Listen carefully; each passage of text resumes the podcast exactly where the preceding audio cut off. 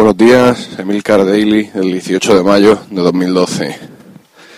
A mi habitual voz cavernosa matutina se une hoy un suave pero insistente resfriado primaveral que, bueno, va a hacer que la jornada laboral de hoy resulte muy interesante, así como el ensayo con mi coro esta noche. En cualquier caso, no vengo a hablaros de mi enfermedad, sino de que me he comprado un segundo monitor. Sí. Ah, el otro día vi una publicidad de una tienda, una tienda de PCs ah, de aquí de Murcia, que se llama City Store, City de Ciudad Store, creo que es.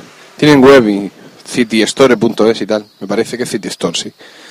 Están en, para los que seáis de aquí o conozcáis, la avenida Juan de Borbón, yendo hacia Nueva Condomina, justo antes de los cubos a la derecha. Pues anunciaron en su panfleto buzoneado que disponían de un monitor de 18 pulgadas y media por 69 euros, un monitor Acer. Entré en su web y que tenían monitores similares por precios similares.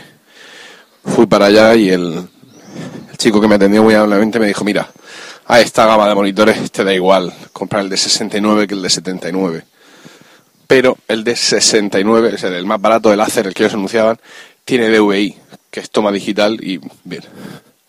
Donde está lo digital siempre hay alegría. Bueno, pues compré ese lo he puesto como segundo monitor del iMac.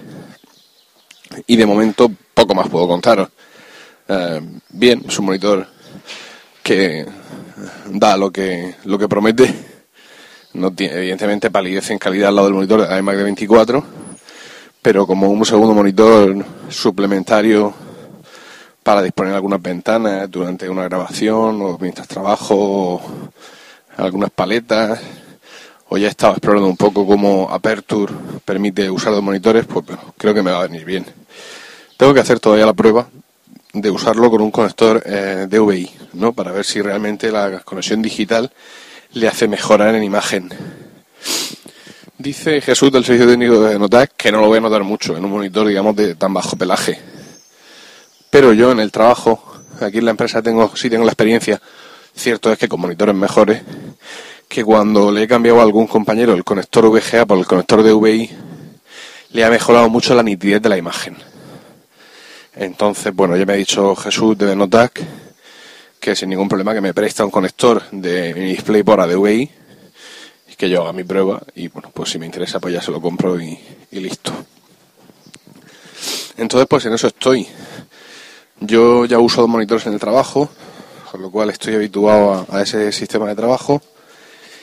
Y además tengo una aplicación que hace poco me, regaló su desarrollador, se llama Swiss Arrows, o sea, Arrow de flecha y Swiss de suizo, supongo, que te permite hacer algo que ya me permitía otra aplicación que tenía y es con una combinación de teclas mm, mover las, las ventanas en mi monitor por ejemplo, juntando tres teclas o dos teclas más el cursor izquierda, la pantalla mm, que yo tenga abierta en ese momento, la ventana, me ocupa el lado izquierdo de la pantalla.